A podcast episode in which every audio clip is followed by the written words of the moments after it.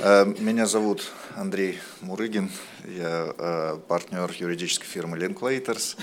Эм, сегодня я модератор этой конференции и э, модератор вот этой панели. И тема нашей панели сегодня – это перспективные инструменты привлечения долгового финансирования. Мы сегодня постараемся говорить о, о том, что, ну, по крайней мере, участникам этой панели кажется э, довольно новеньким. Поэтому у нас будет вот э, пара выступлений о высокотехнологичных, скажем так, возможностях привлечения финансирования и возможной нашей реакции на изменения в технологии которые мы видим, э, там, и в том числе и блокчейны, и цифровые активы, краудфандинг и так далее.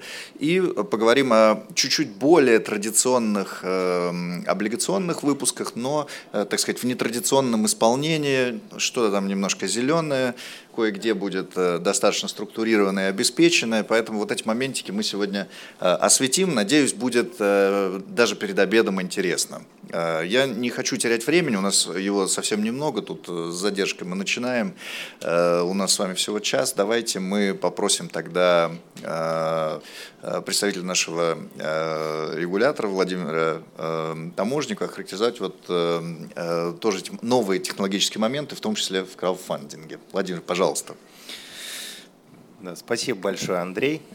А, у нас формат короткий, 6 минут на выступление, поэтому я за 6 минут можно донести только один тезис нормально, максимум два. Поэтому я а, свое выступление сконцентрирую вокруг краудфандинга. Это вот закон, который недавно был принят этим летом и вступит в силу полноценно в следующем году.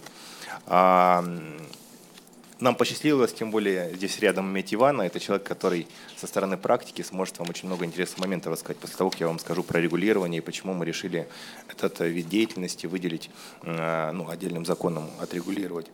Сам по себе краудфандинг – это, по сути, э, представляет собой а, инвестирование со стороны физических лиц – мелких розничных инвесторов в какие-то инвестиционные проекты, э, то есть попадание денег тем людям, которые нуждаются в них для развития бизнеса. А, чем он хорош, в принципе, и чем он социально полезен? Это то, что, с одной стороны, есть круг розничных инвесторов, который получает дополнительный инструмент для инвестирования, с другой стороны, есть ряд э, предприятий и других компаний небольших, которые э, получают дополнительный возможный источник для финансирования своих проектов. И, собственно, в последние как раз, э, наверное, годы а, появилось такое платформенное решение, как вот одну сторону вот этих вот розничных инвесторов и тех, кто нуждается в инвестициях, свести а, на одной площадке и сделать это более-менее в защищенном формате. То есть, с одной стороны, для нас, как для регулятора, такой инструмент, э, мы видим в нем очень много потенциальных выгод социальных для включения новых групп э, инвесторов и э, эмитентов. С другой стороны, это, конечно же, розничный инвестор, это самый незащищенный инвестор, и здесь, если выстроить а, вот такой вот бизнес на неправильной основе, а это всегда дело времени, если появляется бизнес, то кто-нибудь придет и попробует злоупотребить а, такой возможностью, то это несет большие риски для будущего всего инструмента. Именно поэтому мы приняли закон а, этим летом, летом, э, который, с одной стороны, а, защищает а, розничного инвестора путем ограничения суммы, которую он может вложить. А, человек один может вложить не более 600 тысяч рублей в год, соответственно, этим законам в а, э, инвестиционные проекты этой площадки. С другой стороны, не более 100 а, тысяч в один конкретный проект. То есть мы через ограничение суммы, которую человек может вложить, мы защитили инвестора. И это, наверное, самый дешевый способ защиты по сравнению с остальными очень сложными регуляторными требованиями, которые будут ложиться бременем на эту платформу.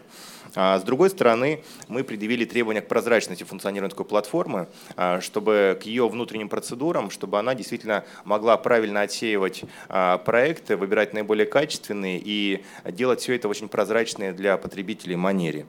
Ну и в целом у нас еще есть а, в регулировании нашем регуляторные требования, касающиеся нейтралитета самой площадки. То есть мы не хотим, чтобы она была одним из участников инвестиций, чтобы она не имела свой интерес, потому что это создает конфликт интересов для этой, для этой платформы и может а, создавать риски для потребителя.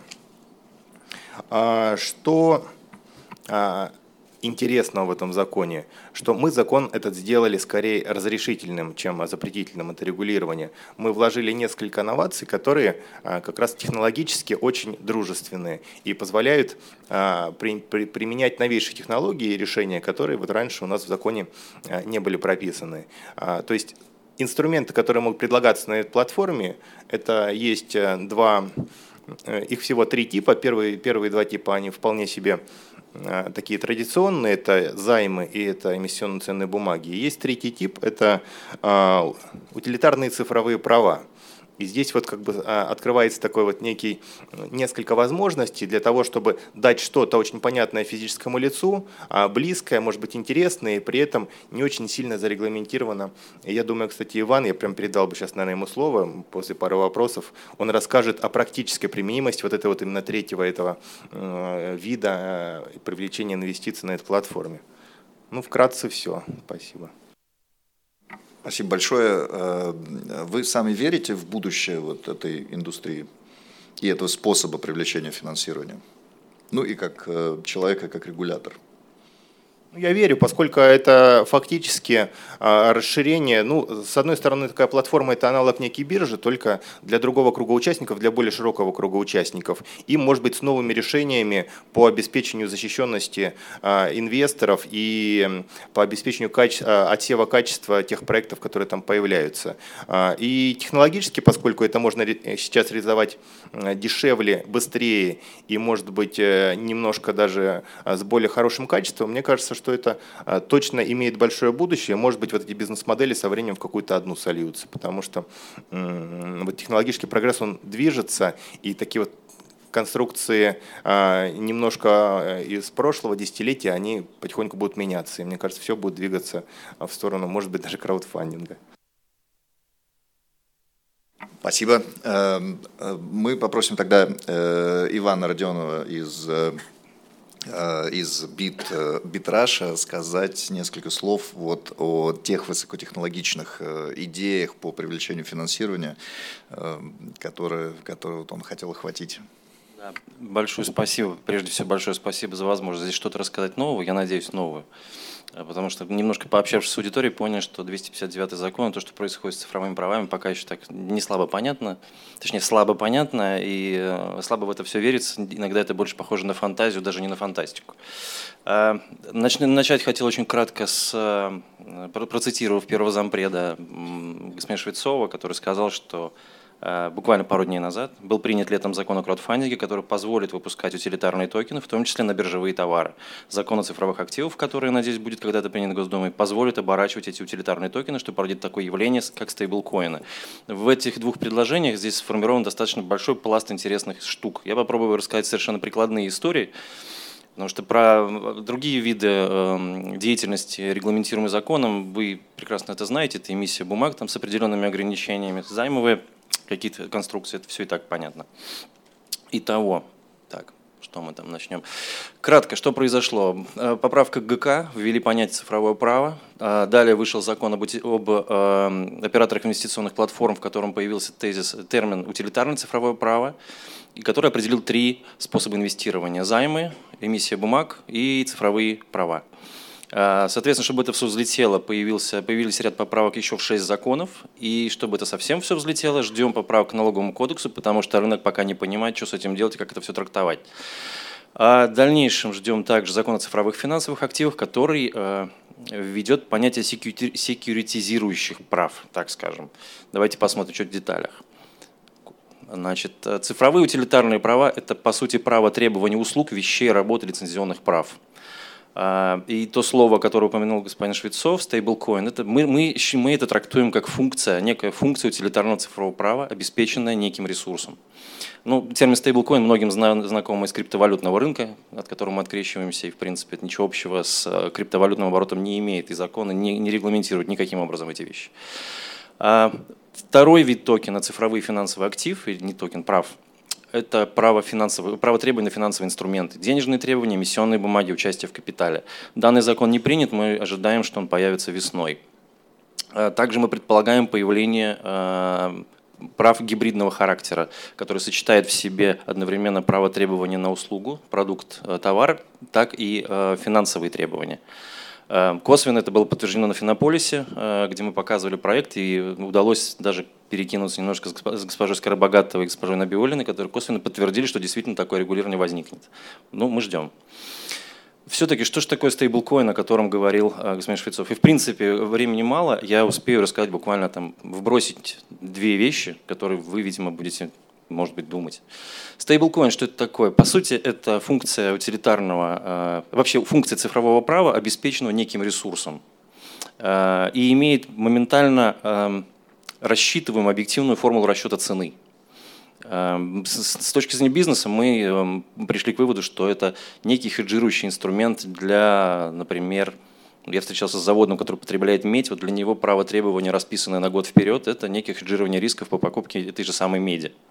Так это оказалось. Э, вот, примеры обеспечения такого э, цифрового права – это песок, нефть, металл, тоже кофе. Это мнение нас как оператора, я не знаю, что скажут юристы, и, и в любом случае при запуске похожих проектов на нашей платформе, либо вообще у любого другого оператора, я бы рекомендовал, и мы будем этому следовать, мы каждый проект будем показывать Банку России и получать заключение, что они по этому поводу себе думают, чтобы нас потом э, не отругать очень сильно. Что это дает рынку? Прежде всего, это очень низкий порог входа. Это тот самый рынок МСП и розницы, который пока в облигационном рынке, он не очень гибок. Фактически э, создать инвестиционный проект может любое юридическое лицо, индивидуальный предприниматель, разместить инвестиции может любое физическое юридическое лицо, здесь есть только 115 ФЗ, Высокая операция любой операции, высокая скорость любой операции, это буквально несколько минут на регистрацию компании либо инвестора на платформе и осуществление операции. Э, мгновенная инвестиция, мгновенные зачеты, мгновенное исполнение любой транзакции. Все это фиксируется в публичном распределенном реестре, модное слово блокчейн. Э, и любой инвестор может посмотреть исполнение даже данной транзакции самостоятельно без нашего участия. Э, соответственно, дополнительные сервисы, как то рейтингование, финансовое сопровождение, escrow, контроль расходования средств проектами. Это возможность, это не обязательство, но это возможность, которую может произвести оператор. Далее, что можно было бы сделать, какую конструкцию можно было бы сделать в облигационной части, например, в бандах? А, мы предполагаем, что в силу природы э, облигационных займов все-таки надо подождать закона ЦФА. В нем мы увидим, что действительно можно будет сделать эм, легально и правильно с точки зрения налогообложения, с точки зрения закона, регулятора. Увидим. Предположительно, да, э, такую конструкцию можно будет делать. Это фактически эмиссия цифрового финансового актива с самоисполняемым контрактом, условно котором вы можете вписать параметры по обязательствам, по количеству, объему эмиссии, по объему оборота, по выплате купона, по погашению. Это все самоисполняемый контракт, который обращается к сущностям, зарегистрированным и действующим в рамках оператора. Это кошельки, аккаунты, какие-то внутренние коды, условно. Условно, закон позволяет это все построить. И то, что мы делаем, и то, что делают другие операторы, вероятно, это создание некой новой инфраструктуры, а бизнес сам придумает, как ее использовать. Э, далее. Опять же, что дает инвесторам, Ой, так очень быстро это все кликается. Да.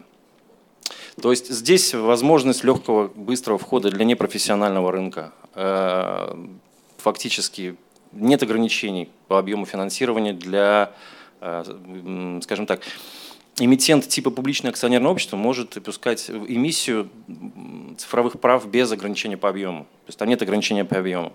Это внесено поправка в законодательство. Например, э, технически это тоже возможно.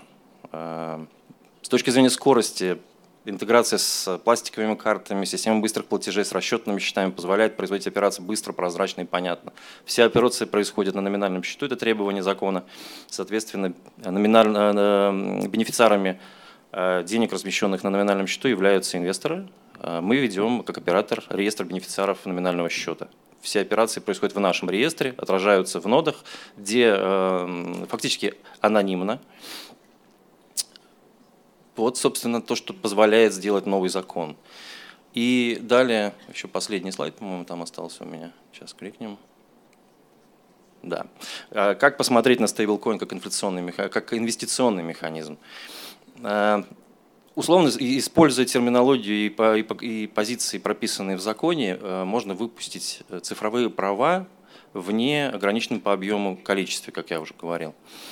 А также в законе прописано, что такого рода цифровые права, обеспеченные эм, каким-то ресурсом, условно, можно приобретать также без ограничения по приобретению. То есть любое физическое лицо, неважно, это вот, кстати, тот самый лимит 600 тысяч по году и 100 тысяч по сделке, он не распространяется на э, цифровые права, обеспеченные ресурсом. И с, и с учетом возможности оборота без обращения к третьему лицу, с учетом не очень низкого порога входа для инвесторов и для проектов, и высокой скорости технологичности самой вот сути этой, этой концепции, может появиться достаточно интересный э, инструмент для крупных игроков, когда на одной платформе или в рамках нескольких платформ вращаются э, цифровые права, обеспеченные ресурсами разного характера.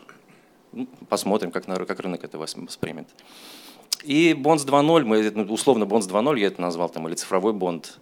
По сути, то же самое. Это очень быстрый выпуск, низкий порог, хоть от 1 рубля. А, технические характеристики встроены прямо в программный код банда. Доступность непрофессиональному рынку. Это вот основное. И э, возможность интеграции с классическим финансовым рынком. То есть это депозитарий, э, возможность кастодиальных сервисов. У нас уже есть заинтересанты по осуществлению сервисов кастодиального характера. Брокеры, которые хотят заводить инвестиции на такого рода площадку. Но при всем при этом это все остается высокорисковой историей, надо не забывать. И это вот э, та самая либеральная, там, лояльное отношение банка к этому, это мне очень импонирует. Мы считаем, что это будет интересная история. Почему мы считаем, это будет интересная история? Ну, тот же самый краудфандинг по сравнению там, 17 к 2018 году прирост э, порядка 30-35% в России. Там, по мировой практике альтернативное инвестирование – это 221 миллиард долларов за, по-моему, 2017 год или 2016 год. И рынок растет 20-22% по году, в Китае до 25% рост по году. Это те самые альтернативные методы инвестирования, которые возможно реализовать в рамках а, такого рода платформы с использованием такого рода законодательства. Собственно, вот что хотел рассказать. Спасибо. Спасибо большое, э, Иван. Это действительно э, интересное высокотехнологичное изменение на нашем рынке и даже в нашем регулировании. Э, вы упомянули вот два раза, что ждем, ждем закона о цифровых финансовых активах. Пользуясь тем, что с нами Владимир, сколько нам осталось ждать? Не, ну мы также мы участвуем в обсуждении закона, надеюсь, в следующем году примем. Ну, много интересных вещей в соответствии с законом о краудфандинге уже можно делать, не зажидаясь закона о цифровых финансовых активах. Я просто поэтому не стал бы сосредотачиваться именно вот на ожидании этого второго закона. И тут Иван э, привел интересные примеры. Медь, песок, э, наверное, не каждому там, гражданину, в принципе, они нужны, хотя как стабилизирующий механизм, наверное, интересны. А, ну, просто задумайтесь, вот, а, вот, допустим, на таком примере о потенциале всей этой истории. А, инвестиции в не знаю, там, э, э, граждан в э, нефтеперерабатывающий завод или в нефтедобывающую компанию, которая обеспечивается потом утилитарным правом на получение литра бензина. И ты этими токенами, за которым стоит литр бензина, можешь на заправке реально заправляться. Это уже другая история, это уже то, что гражданин может почувствовать руками, то, что уже может потом получать вторичный оборот. Ну, кстати, по-моему, вторичный оборот как раз у нас завязан на закон о цифровых финансовых активах. А, и это потенциал, конечно, вот немножко нового взгляда даже физлица, розничного инвестора на финансовый рынок. Почему мы, собственно, такие большие надежды возлагаем. Спасибо. Спасибо. Э, ну, э, я хочу сказать, что обычно, когда приходят новые технологии, начинают делать э, первые шаги, старая технология наконец-то достигает своего совершенства. Поэтому я предлагаю сейчас вместо нашего взгляда немножко так в будущее, давайте посмотрим, сейчас рассмотрим те традиционные облигации, которые уже возможно делать на нашем рынке, какие инновации есть в них и какого предела совершенства государство достигает э, э, вот обычная облигационная э, техника с учетом нашего нынешнего регулирования. И прежде чем вот попросить представителя ТКК Константина Лаврова рассказать нам о зеленых инвестициях в электротранспорт, я бы хотел запустить опрос у нас есть опрос на э, телеграм-канале вот э, 2019 на тему зеленых облигаций. И вопрос наш будет сегодня о том, вот если вам нужно выбрать облигации одного из двух эмитентов с одинаковым кредитным качеством, схожей дюрацией, одинаковым уровнем ликвидности, но один из выпусков признан зеленым, в этой ситуации вы как инвестор какую разницу в доходе готовы были бы уступить ради поддержания зеленого финансирования. Дальше вам э, даны несколько вариантов. Вот такой э, бесчестный, значит, никакую. Э, дальше у вас 10 бифсов, 25 бифсов, 50. Вот, или согласен на любую доходность ради благих целей. Ну и есть еще такая опция для несознательных из вас, но я надеюсь, таких не найдется. Надоели пустые разговоры про экологию, куплю обычный бонд в любом формате. Поэтому голосуйте. В конце нашей дискуссии панельной мы объявим результаты голосования. Итак, Константин Лавров, пожалуйста. Добрый день. Да, я представляю концессионную компанию. Э, хотел бы пару слов сказать про зеленые инвестиции, чтобы было понятно, почему выбрана такая тема. Э, расскажу немного про проект, коротко про наш. И э, да, наш проект включает создание, реконструкцию, эксплуатацию трамвайной сети в Санкт-Петербурге. Это концессионный проект сроком 30 лет. Э, три года строительная стадия, 27 лет эксплуатация. И 30 августа мы завершили строительную стадию и началась эксплуатация в полном объеме. Мы запустили четыре маршрута э, в нашем городе. Для этого 38 километров трамвайных путей реконструировали, новое депо построили, там, купили 23 новых трамвая. Вот, для этого было привлечено 13,7 миллиардов инвестиций.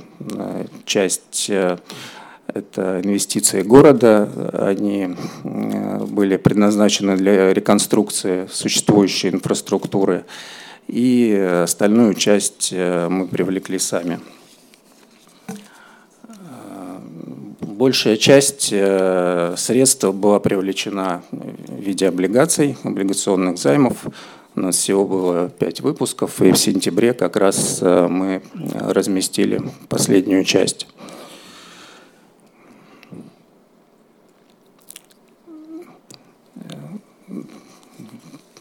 Э, и немного про наш зеленый трамвай. Очевидно, что развитие электротранспорта – это имеет прямое отношение э, к экологии. Э, трамваи не, не, выделяют никаких э, вредных веществ. И более того, большие вместительные трамваи, вот, вместительность нашего трамвая 376 пассажиров, позволяет делать для перевозки того же количества пассажиров в разы меньше рейсов автобусов и в сотни раз э, меньше поездок автомобилей, что при условии э, перехода э, людей на пользование таким транспортом в свою очередь снижает выбросы в атмосферу. Дополнительно мероприятия проводятся с целью снижения шума, что также влияет положительно на нашу окружающую среду и на наш комфорт.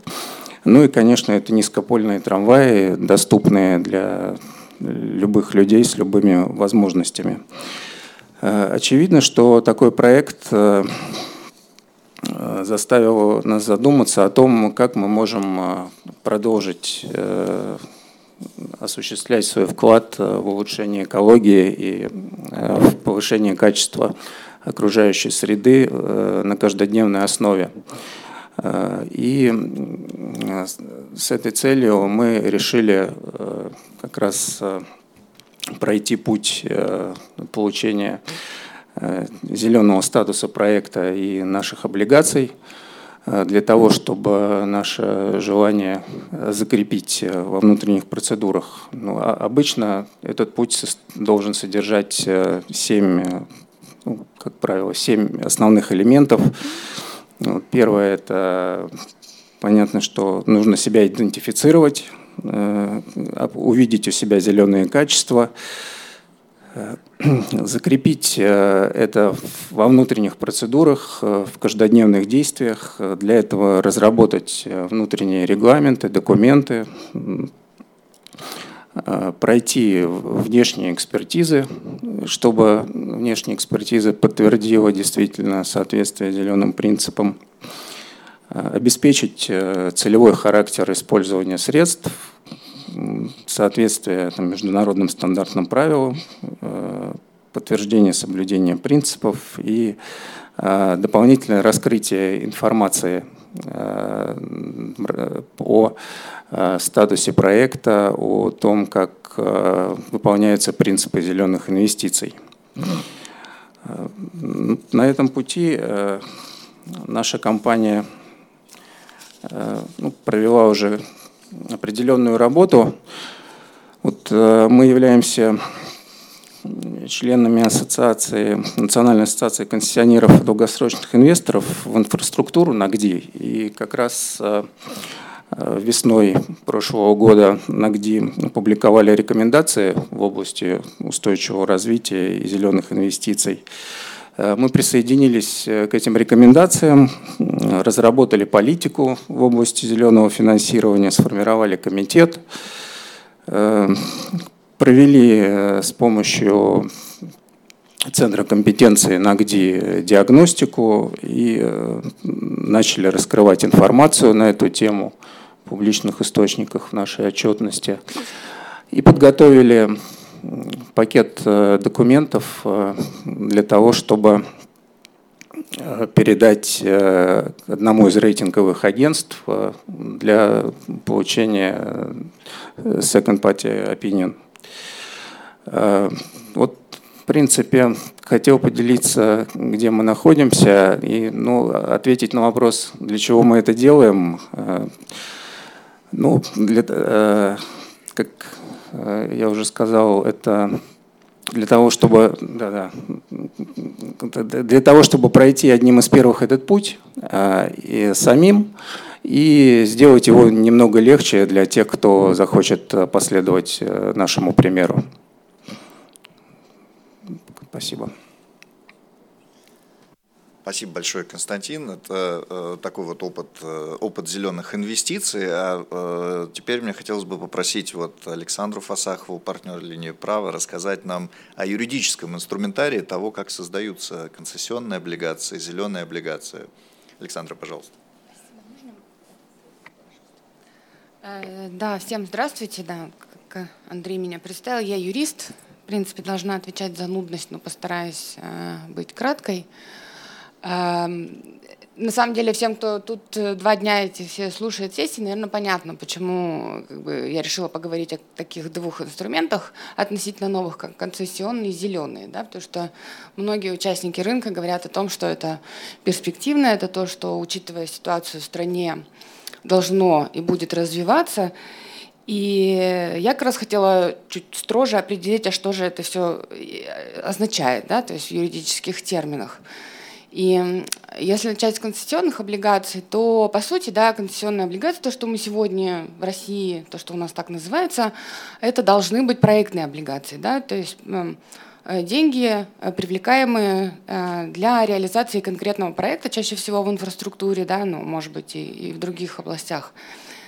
И на самом деле, тут опять надо сказать спасибо регулятору. Немногие знают, что за последние годы наше законодательство развилось в общем-то, э, в довольно большой степени. Теперь по русскому праву можно делать очень много как бы, структурных механизмов, воплощать в русском праве, которые должны быть присущи нормальным, зрелым, красивым, умным проектным облигациям. Да? То есть, как бы, а, а что это такое? Да? Вот э, я перечислила Э, на данном слайде какие-то структурные черты, да, которые должны быть присутствовать и быть юридически закреплены в таких инструментах. Я не буду а, говорить там в деталях, если я всегда готова об этом поговорить, если кто-то захочет, может задать мне вопрос потом, у нас мало времени.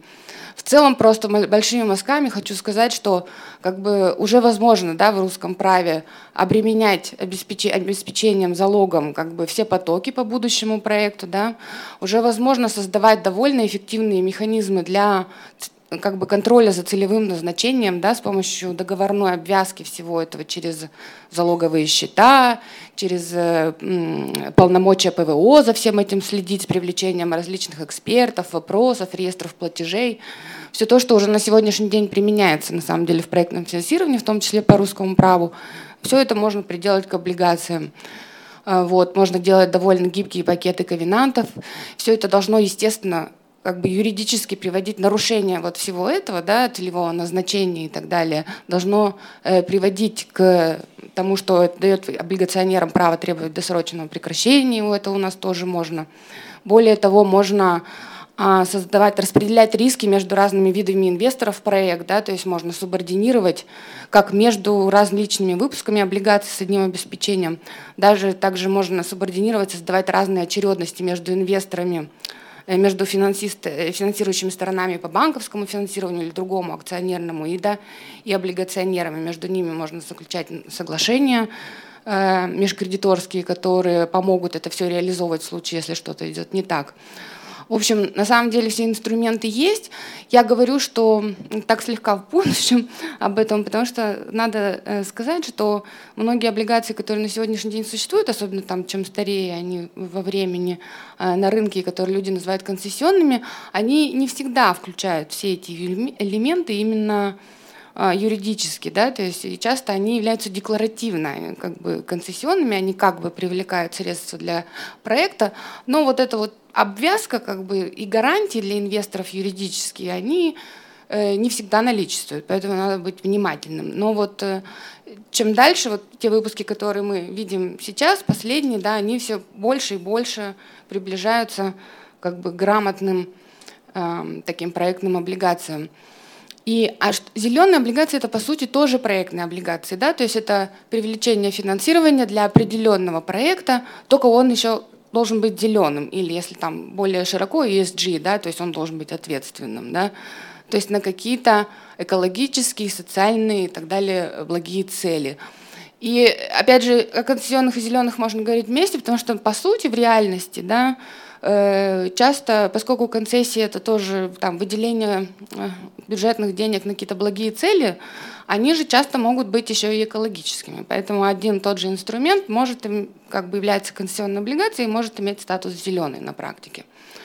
И плюс, учитывая, что там основная идея в том же, тоже в том, чтобы обеспечить целевое использование денег по целевому назначению, то вот все те механизмы, которые я говорила на прошлом слайде, да, юридические, они же как бы должны и будут применяться в зеленых облигациях. Но с зелеными облигациями существует да, еще два таких регуляторных и правовых э, вызова, э, так скажем. Это э, все-таки э, определение того, что это такое зеленый, да, в чем заключается зеленость и какова она должна быть. Почему вообще, э, и это как бы проблема не, не наша, не только наша российская, да, это мировая проблема, вы, наверное, читаете, там не проходит недели, чтобы в FT кто-нибудь не кричал, что скорее, скорее, нам нужно определиться, нам нужно создать, унифицировать требования и так далее.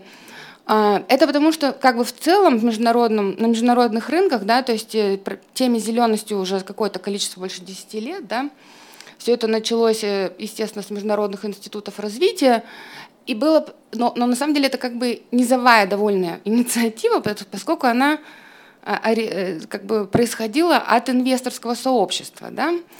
И, соответственно, в мире сложились несколько видов кодификаций понимания того, что такое зеленый. Да, то есть существуют там принципы ICMA, Green Bonds или Green Loans, да, существует там э, Climate Bonds Initiative, который, у которой есть своя, э, свой стандарт. EU там много, э, долго работает, и у нее существует довольно, существует таксономии, то есть это такие классификации секторов, да, как бы с точки зрения их зелености. Существуют разные рейтинги зеленого, не зеленого.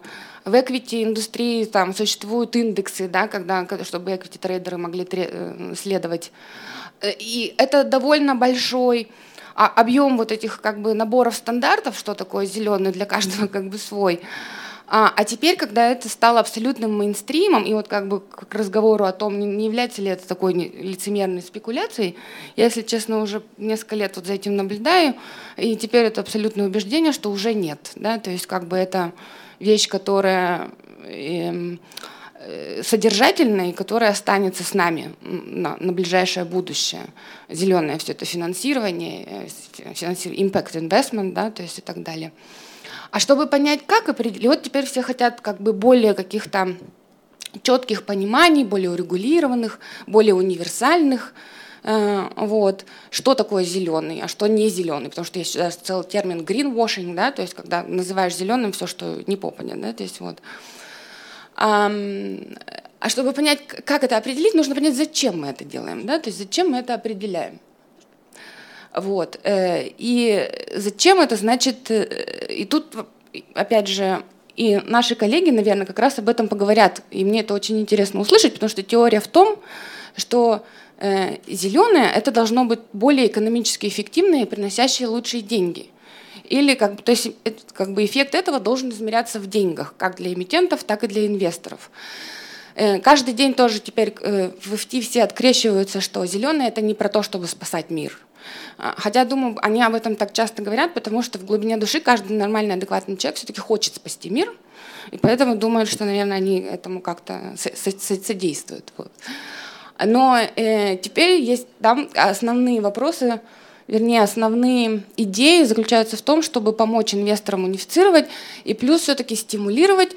В этом во всем процессе должно играть какую-то роль государства, потому что Э, все просят от них неких регуляторных послаблений да, для того, чтобы, допустим, взвешивать зеленое финансирование как-то лучше, чем другое, не зеленое, коричневое.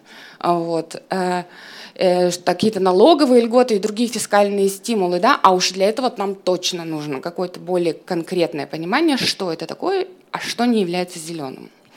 И мы на самом деле в России идем в ногу Э, ну, как бы со временем, может быть, слегка догоняя с точки зрения рынка, ну и регулятор наш точно идет в ногу, потому что не у всех есть как бы регуляторные, даже в большинстве рынков э, нет четких регуляторных требований, или там даже первые попытки только начинаются. А у нас вот уже есть проект стандартов эмиссии, Э, более того, у нас начались первые выпуски, да, которые называются зелеными. Опять же, я говорю, то есть, ну, на мой взгляд, юридически их можно было сделать более грамотными. Я надеюсь, что рынок туда как раз идет. Извините, да, вот. И э, да, а как я сказала, наши, скоро у нас будет какой-то регуляторный фреймворк, который будет говорить о том, что можно называть зеленым, социальным, инфраструктурным, а что нельзя. И я, он только вот недавно был опубликован, но мне очень нравится то, как он сформулирован. Во-первых, эм, вы, то есть все-таки дается какой-то гайденс да, для рынка, но при этом он сформулирован довольно широко, и это даст возможность рынку развиваться, потому что сегодня на многие вопросы ответить трудно, какой должен механизм, какой критерий и так далее. Поэтому это, по-моему, большой задел Э, на то, чтобы внутри страны тоже шел весь этот э, разговор, процесс, дискуссия, определение, которое идет во всем мире. Спасибо, Спасибо Саша. Извините, если я... Эм, я смотрю на наш ковер, слушаю выступление и понимаю, что у нас сегодня зеленый цвет доминирует. Вот интересно, э, например, у Владимира эм, с какой частью спектра цветового ассоциируются, например, вот цифровые активы? Надо было вот этот вопрос на голосование поставить, да? Да, знаете, я работал, у меня был такой опыт, работал в Всемирном банке, и там на совете директоров мы сидели, и одна женщина из Франции она сказала, знаете, а мы не подумали, каким образом climate change а, складывается, отражается на положении женщин в мире. И вот с тех пор, да, вот такие вопросы, они меня всегда интересуют, но ответ на них не Хорошо. найти. Но я про другое. Нет, она думала, что не очень хорошо.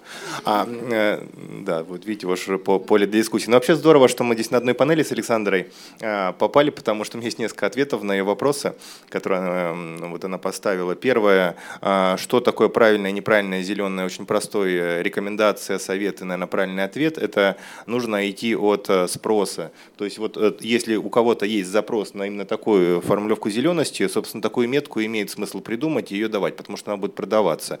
А в разных странах разные уровни а, проблем, с которыми сейчас сталкиваются, в том числе в экологии. Если там а, у ИКМА одни стандарты, они больше европейские, там есть Climate Change Initiative, там, а они уже немножко на другом уровне продвижения в экологической части. У нас еще некоторые вещи совсем такие есть, которые уже там, в принципе, как не считаются как сущность, как проблема уже, и поэтому нет на, на это проверки. А у нас, может быть, такие требуются. Поэтому здесь очень просто. А по поводу зелености и спасения мира, а, могу сказать, зеленость – это про спасение мира изначально. Другое дело, что в последнее время вышли несколько очень интересных исследований международных организаций, которые на эмпирике доказали, что помимо прочего зеленые, вот, ну не зеленые, а ESG финансовые инструменты, они еще и дают лучшую доходность. Причем это как бы неожиданный был вывод такой оказался. Статически значимая разница есть. А, собственно, такое самое простое объяснение – это если люди, которые занимаются проектом, умеют выстроить систему проверки на зеленость, на э, governance или на, э, на социальную ответственность, то они в целом могут лучше контролировать свой бизнес. И вот на, на историческом периоде, они последние 15 лет замерили, э, интересное было исследование, презентовали, по-моему, на ESR я встречал, хотя на IOSCO тоже подобное делали. И поэтому сейчас уже стал вопрос, что это не только социальная зеленая благотворительность экологическая, но это еще и лучшая выгода для управляющего. Спасибо за комментарий. Эм, попросим Никиту Борзова несколько слов сказать вот с рейтинговой точки зрения, представитель АКРА. Никита, мы должны его отпустить, вот э, я знаю, в 14.30, поэтому, Никита, так э, спасибо. скажите, что вы хотели нам Пульт. Можно, поведать. Пожалуйста? Да.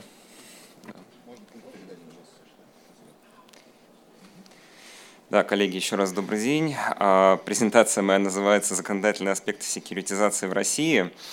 А, у нас панель, посвященная перспективным инструментам, и назвать секьюритизацию перспективным инструментом у меня язык не поворачивается, потому что все мы с вами знаем, что история секьюритизации в России насчитывает э, свыше 15 лет. А, так, коллеги, это работает? Да. А, она рассчитывает в России э, историю свыше 15 лет. Это более 100 сделок э, с широкой палитрой активов, начиная ипотекой, заканчивая там, корпоративными кредитами, кредитами МСП. Это отсутствие случаев дефолта по облигациям. Это уровни просрочки по базовым активам, сравнимые с э, среднеевропейскими. И даже те абсорбируются за счет внутренних механизмов защиты, такие как младшие транши. Да, в российской секьюритизации всегда существовали определенные проблемы, например, э, завышенные уровни младших траншей, особенно в ипотечных сделках, в какой-то мере недостаточность экспертизы, нишевая направленность данного продукта, отсутствие собственных статистических баз и так далее. И кроме того, в 2015 году на фоне э, различных макроэкономических событий, это в принципе ухудшение макроэкономического фона, это э, ужесточение регуляторки в части коэффициентов риск-веса для младших траншей, это санкционное давление. В принципе, в связи со всем этим рынок э, заглох и вошел практически в полную стагнацию. А, но на текущий момент сложилась такая парадоксальная ситуация. А, с точки зрения, например, рейтингового рынка, да, вы все знаете, что большая тройка в 2015 году с рейтингового рынка России ушла. И а, в рамках секьюритизации, и это особенно характерно для этого рынка, потребовалось некоторое время для того, чтобы рейтинги тройки заместить рейтингами отечественных агентств. Потому что среди всех рейтинговых продуктов рейтинги структурированного финансирования, наверное, один из самых сложных, потому что он наиболее такой математический, требует требующие наиболее обширных статистических баз и так далее. И сложилась парадоксальная ситуация, потому что мы, как на текущий момент, наверное, флагманское рейтинговое агентство именно в, на рынке секьюритизации, предлагаем клиентам полный э, спектр всех мощностей для того, чтобы присваивать рейтинги подобным инструментам. Это и обширные статистические базы, и модельная платформа, и команда экспертов, которая включает в себя экспертов с мировым именем и свыше, ну, с опытом свыше 10 лет работы на международных рынках.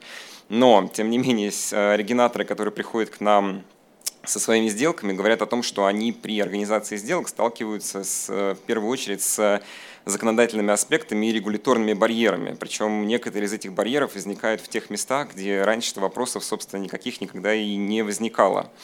Поэтому, собственно, вот э, тема моей презентации – это законодательные аспекты, может быть, банальная, тривиальная, в какой-то степени избитая, но как никогда актуальная. А. Коллеги, пульт работает или не работает? Вроде нажимаю.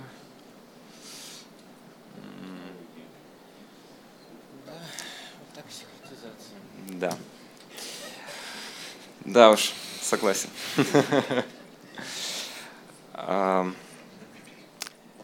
Окей, хорошо. И, коллеги, я тогда попрошу тех, кто за компьютером попереключать слайды, прошу прощения.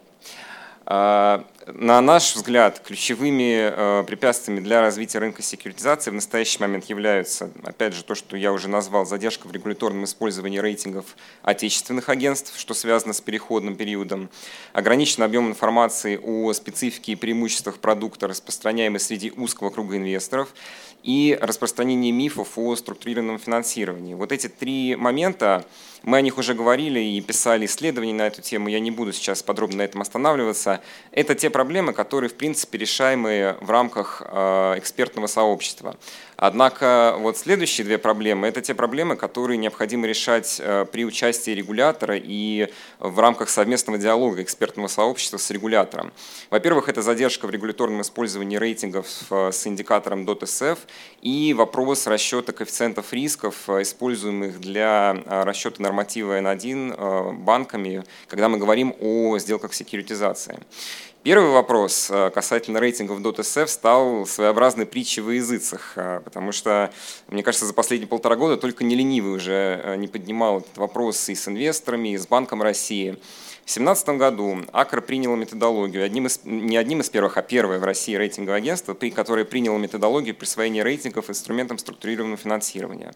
И в рамках этой методологии мы целенаправленно и осознанно э, пошли на такой шаг, как присвоение рейтингов с индикатором DOTSF, соответственно, разработав национальную шкалу сектора структурированного финансирования, где все деления имеют индикатор ru.sf, там, например, AAA ru.sf.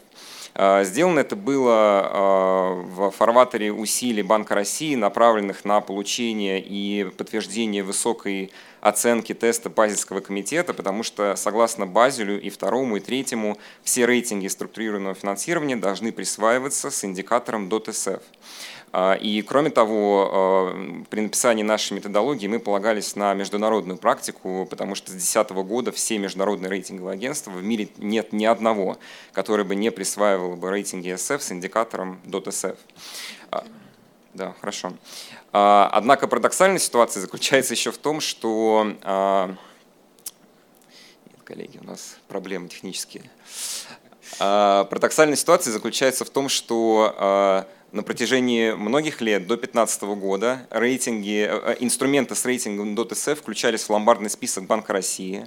А, в них вкладывались средства пенсионных накоплений, и ни у кого никаких вопросов на этот счет не возникало. Потому что даже если сейчас, если вы зайдете на сайт ЦБ и откроете ломбардный список, посмотрите ипотечные облигации, которые есть в этом списке, а, большая часть из них рейтингована Moody's, S&P и Fitch, и если вы пойдете в отчет Moody's, там будет написано BAA3.SF. Соответственно, все эти бумаги в ломбардном списке везде есть. Более того, даже а, в текущей версии 580 положения написано, что средства а, пенсионных накоплений могут инвестироваться в бумаги, рейтингованные Fitch и Moody's с рейтингом .SF. Получается странная ситуация. Агентства, которые не работают на российском рынке и не имеют здесь филиалов, включены в регуляторку, а российские агентства, которые работают с рейтингами .SF в регуляторку, не включены. Соответственно, а, есть позитивный в этом тренд, потому что буквально вот два месяца назад первые рейтинги DotSF были включены для страховых компаний, но все мы с вами понимаем, что ключевым является э, инвестирование средств пенсионных накоплений, пенсионных резервов, потому что старшие транши наиболее надежные, они для этого, собственно говоря, в основном и создаются. И хотел бы отметить, что вот этот индикатор DOTSF – это не индикатор риска, потому что вот я не устаю повторять это на всех конференциях. А, на мой взгляд, инструменты секьюритизации не имеют эквивалента по своему качеству. Ну это разве что там золото, нефть, вот что-то такое. Потому что структура сделки предполагает создание фиксированного, вот фиксированной структуры, фиксированной облигации, условия которой не будут меняться. И они будут стабильны, они должны быть стабильны на длинных горизонтах времени. Это 5, 7, 10 лет. В то время как э, корпоративные облигации, банковские облигации, это облигации, выпущенные живым юрлицом. Завтра у банка что-то поменялось в структуре, еще где-то, и качество может измениться. Это живой организм, и не зря горизонт рейтинга по банкам-корпоратам у нас в том числе составляет один год. А по СФ мы присваиваем э, инструменты на 5, э, рейтинги, простите, на 5-7 лет. Коллеги, можете дальше переключить, пожалуйста, на следующие слайды. Дальше. Угу. А, и второй момент, коллеги, это коэффициенты риск-веса. А, опять же, приходится об этом говорить, потому что к нам приходят банки и говорят, ребята, 1250 для младших траншей, как в 2015 году ввели. Это такой призрак, который ходит по рынку. 647 положение, которое вышло в 2018 году, практически полностью отменило, нивелировало эту проблему. Э, сейчас оригинатор имеет возможность воспользоваться, например, приложением 1, да, которое э, позволяет э, применять коэффициент риск веса для базового актива, который лежит в основе бумаги, и транслировать его только на ту часть, которую приобретает банк-оригинатор. На следующий переключите, пожалуйста, слайд. Последнее, что скажу. Можете, пожалуйста, полностью его раскрыть? Но э, вот этот подход, который введен в рамках 647 УП, это так называемый э, standardized approach в рамках Базеля 3. Если посмотреть на иерархию подходов в Базеле, то над ним находится еще два подхода. Это IRB и ERB, то есть подход, основанный на внутренних рейтингах и на внешних рейтингах. IRB – это подход достаточно технически сложный. Банк должен сам самостоятельно на основе вероятности дефолта уровня возмещения по активам рассчитать э, коэффициенты риск-веса. И такой подход технологически достаточно сложен э, для внедрения. И, собственно, открыто говорится, что этот подход для там, топ-10, топ-20 банков. А ERB подход, если ARB, использование ARB невозможно, ERB основан на внешних рейтингах, на использовании внешних рейтингов. В зависимости от уровня рейтинга у вас будет варьироваться коэффициент риск-веса. И если сравнить ERB и стандартизированный подход, да, то ERB позволяет в большей степени разгрузить капитал банка при осуществлении сделок секьюритизации. Поэтому мы, собственно говоря, ратуем за то, чтобы, а, поскольку Банк России ориентируется на третий базель, полноценно его вводить, в том числе вводить и ARB, и ERB подходы для сделок секьюритизации. Вот. А. Спасибо, Никит. Хорошо. Спасибо большое. Я попрошу Сергея Кадука, Совкомбанк, вернуть нас назад в тему Э, ну, действительно новых видов э, структурного финансирования и э, вот типов облигаций, которые структурных, которые используются вот в последнее время. Сергей, пожалуйста. Добрый день. Сейчас мы проверим, работает ли презентация. Вот. Ну, давайте вернемся сначала к зеленой теме, потому что Совкомбанк первым из э, российских банков присоединился к международной группе финансовых организаций, подписавших принципы ответственной банковской деятельности, финансовой инициативы программы ООН по окружающей среде. А, э, то есть эта инициатива предусматривает то, что как бы банки, финансовые организации должны а, согласовать а, свою стратегию с, с принципами ответственного развития и а, как бы устойчивого, чтобы, собственно, стратегия также отвечала и условиям развития, скажем, общества и э, комьюнити, в которых банк существует. Сейчас 5 секунд я загрузил. Вот, да, она тяжелая презентация, да. Мы много сделали за этот год. Вот, в частности, э, банк э, также хочет выступить первым, наверное, банком, а нет, все-таки да, первым банком.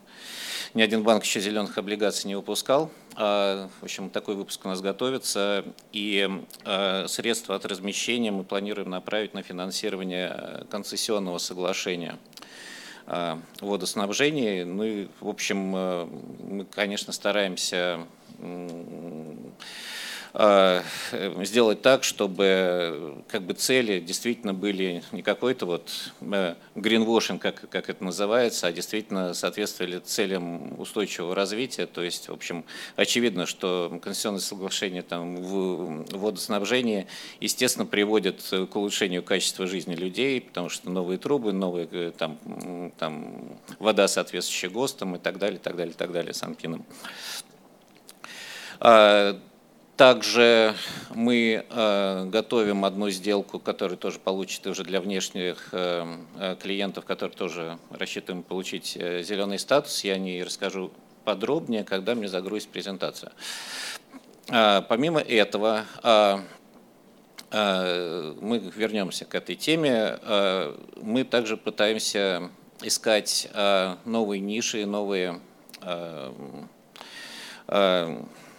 направления развития, э, э, секретизируя э, новые типы активов. То есть одним из таких вот пионерских прерывных сделок в этом году стала секретизация просроченной задолженности Совкомбанка. При этом, при этом сделка была полностью размещена. Я ничего не могу показать, да. Поэтому буду рассказывать и, как, как бы, когда вы видите просроченную задолженность, естественно, у вас возникает вопрос, а как мы можем удостовериться, что это облигации качественные, что мы получим деньги, у вас же вообще просрочка. А, вот. И, э, и это была классическая секретизация, то есть портфель просроченной задолженности был продан на СФО, СФО выпустила облигации. И для того, чтобы вот э, сделка имела успех, и могла разместиться, э, была предусмотрен такой механизм оферты, по которому э, мы планируем раскрывать как бы, качество портфеля, который мы туда продаем. Она еще и револьверная, то есть мы имеем револьверность в этой сделке. И если инвесторам не нравится то, что как бы, банк делает, или тот портфель, который продается, то инвестор может продать Совкомбанку эти облигации. То есть мы каждые полгода, каждые три месяца, каждый квартальный платеж, э, готовы выставлять оферты и выкупать эти облигации. То есть э, облигации имели купон 12%, ну и, в общем, имели успех э, среди инвесторов, которые просто доверяют Совкомбанку. А другим как бы, новым направлением для нас явилась секретизация, можно назвать это секретизацией, можно назвать это Э, проектным финансированием. А, мы сделали выпуск э, СФО «Русол-1», э, сделка зарегистрирована. Это облигации, которые по сути секретизируют платежи по электроэнергетике, платежи по ДПМ. ДПМ – это договоры поставки мощности, то есть это, собственно, все крупнейшие потребители Э, мощности электроэнергии в стране, участвуют в этом оптовом рынке, платят за потребляемую мощность, потом, собственно, собранные средства распределяются в соответствии с регламентом э, э, Совета рынка всем поставщикам мощности. Вот в частности, то есть в этой сделке участвуют две солнечных электростанции в Астраханской области, построены как раз по механизму ДПМ. Выпуск имеет аж три транша. Я очень рассчитываю, что пресс-релиз АКРы с рейтингами будет опубликован сегодня, потому что кредитный, потому что комитет рейтинга агентства АКРА уже прошел. То есть сейчас пресс-релиз на согласование в компании Solar Systems. Вот как только согласуют, он будет опубликован. То есть сделка еще имеет рейтинг. Мы ожидаем, что рейтинг будет А+, по старшему траншу трипл B плюс по среднему, младший транш у нас без рейтинга. А, то есть э, буду рассказывать на пальцах, мне ничего не остается. Вот, сделка имела под собой интересную структуру, то есть у нас э, СФО а, а, на средства от размещения выдавал два займа проектным компаниям, вот. И в залог по этим э, договорам займа СФО получало право, э, залог прав требований по этим ДПМ, ДПМ э, залог долей, залог движимого недвижимого имущества, а также, собственно, там средства от страховок всяческих также как бы поступали в пользование инвесторов, если как бы, там какие-то аварии произойдут и так далее.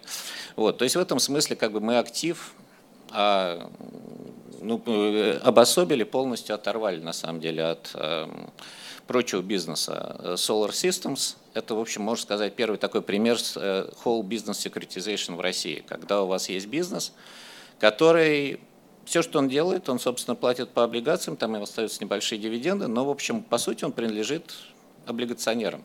У нас э, в сделке зашит также квазикорпоративный договор, Э, между управляющей компанией СФО и собственниками, которые, собственно, ограничивают действия собственников э, в этой компании. То есть мы делаем так, чтобы исключительно как бы, операционная деятельность велась, и, в общем, там актив был исключительно как бы, то есть вот зарезервирован, так скажем, да, то есть вот пока они не выполнили свои обязательства по договорам займа, естественно, за за облигационерами. То есть сделка крайне интересная, очень такая прорывная.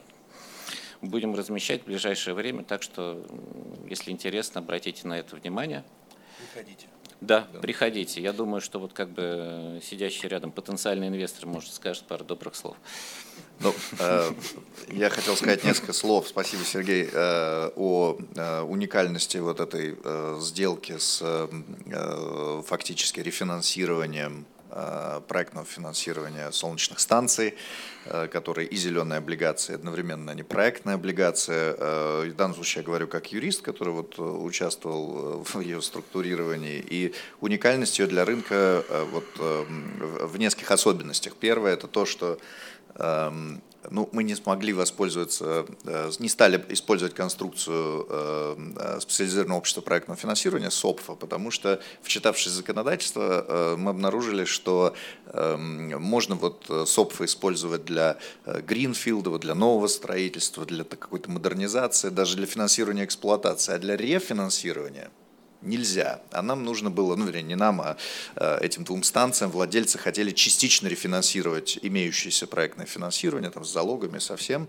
Э, поэтому мы воспользовались конструкцией эм, СФО, но СФО мы использовали не в режиме секьюритизации, то есть в режиме приобретения каких-то требований, а мы использовали СФО в режиме структурных облигаций. Структурные облигации, как вы понимаете, по своей природе это такой вот э, инструмент на базисные активы деривативной природы, в общем-то. Но э, дело в том, что мы в данном случае использовали механизм структурных облигаций, которые... Э, это структурная облигация базисным активом которых был кредитный риск, но кредитный риск задвинутый глубоко в банкротство – и поэтому это приближает их, в общем-то, ну, к обычным облигациям, но при этом с точки зрения рейтинга есть уверенность, что в любом случае, э, в случае недостатка обеспечения, э, э, все эти облигации будут считаться погашенными.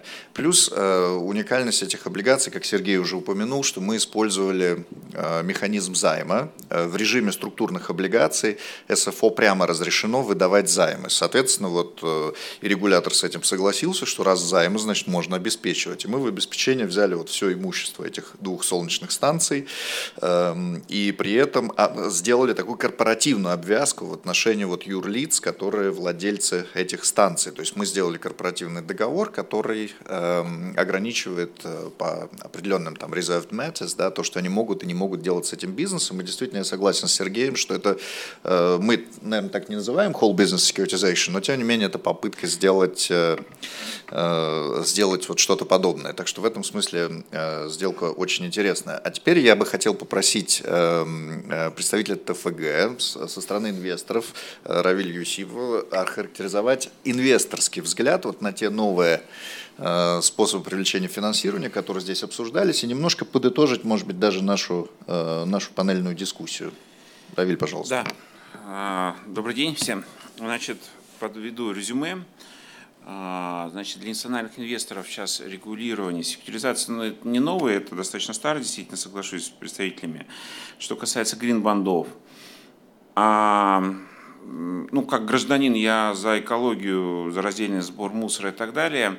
Как управляющий, я сторонник все-таки Милтона Фридмана, который сказал, единственная социальная ответственность бизнеса – это make profit в рамках действующих правил – и, и свободной конкуренции. А, Нобелевский ряд 1976 года.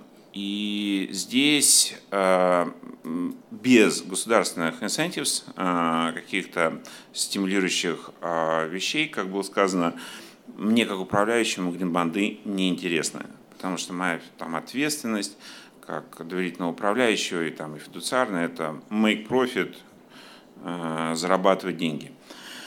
А, значит, э, э, секьюризация. Секьюризация, к сожалению, регулирование а, институциональных инвесторов в части НПФ, что пенсрезервов, что пенснаков, и стресс-тесты привели нас к такой проблеме облигации третьих лиц, и секьюризация, даже рейтингованная, попала в, таки, в лимиты, в небольшие лимиты структурных облигаций, облигаций без рейтингов, и каких-то других неликвидных активов их объединили.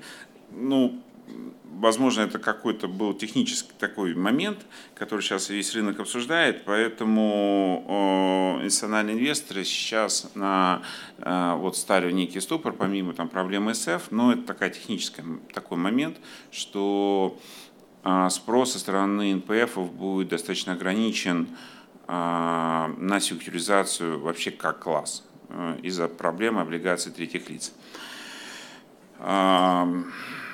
Надо сказать, что разговаривая о перспективных инвестициях, альтернативных каких-то, мы здесь, к сожалению, ну, тут хотя бандовая больше конференция, не, не обсуждали такие области, как биотеки, как киберспорт. Это такие отрасли, которые просто там другие арары, и люди живут на других скоростях. И также мы должны понимать, что на потребительском рынке идет колоссальная революционная трансформация поведенческих моделей в связи с вступлением поколения Z в активную фазу потребления. И здесь бизнесы будут просто одни просто исчезать, а другие появляться. То есть проблема а, даже с точки зрения кредитного, ресеча и бандов, старая экономика традиционно она становится просто неинтересный, а, а вызывает интерес новая экономика, а, но, к сожалению, там мы пока как страна а, ну, не можем инвесторам предложить какие-то там такие альтернативы, как, как рынок. Какие-то есть, может быть, единичные случаи, примеры, и но, к сожалению, пока нам мы можем только ждать.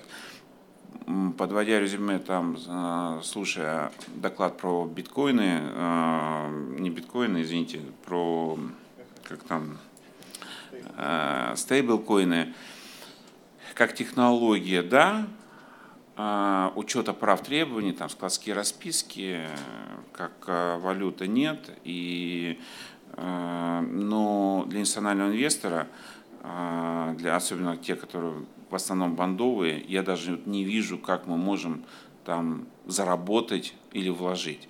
То есть это больше, наверное, такой middle back-офисная функция компании должны предлагать национальным инвесторам или всему фондовому рынку в части учета, шифрования а, и так далее.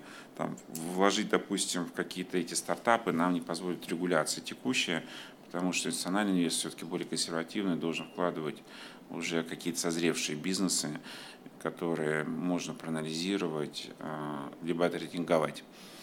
А, как-то все, что касается вот, секьюризации ДПМ, а, ну, реально это такая крутая сделка, извините за жаргон, потому что эти платежи, по сути, государственные,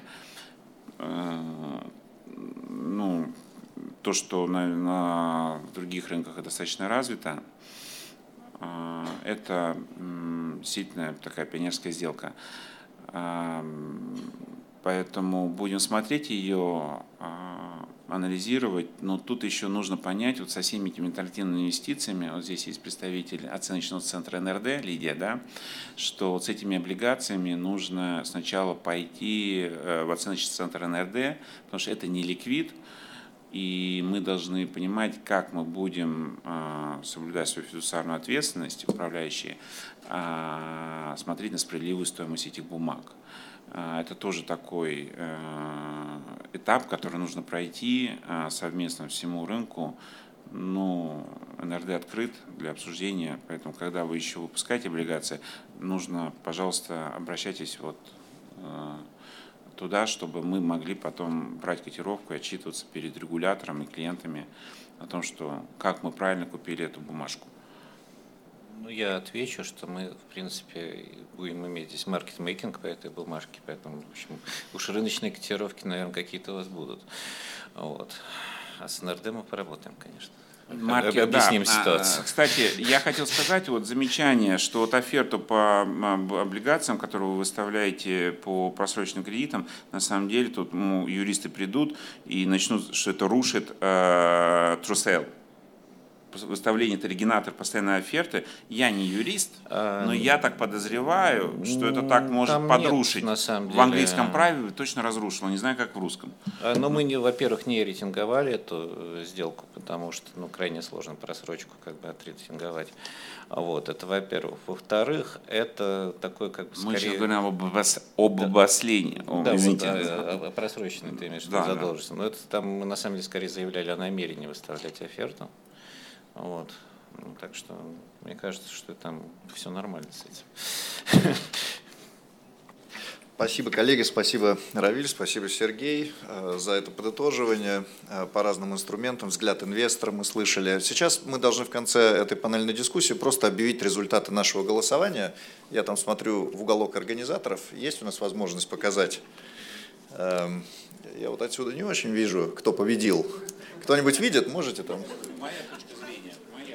Победил Равиль, да? Да. Милтон Фридман победил. Я думаю, должен пойти к регулятору попросить отдельно. Опять же, э, говоря, Скидочку. я хотел бы сделать э, э, ударение, что мы когда говорим о зарабатывании денег в рамках установленных правил, поменяйте мне правила, либо ко мне придет инвестор и скажет, я хочу Bonds, пожалуйста. Но в рамках текущих правил основные там национальные инвесторы все-таки это максимизация прибыли. С нами есть представитель регулятора. Надеюсь, это, э, этот месседж будет услышан. Будут меняться и правила, и возможности создаваться. Спасибо, коллеги.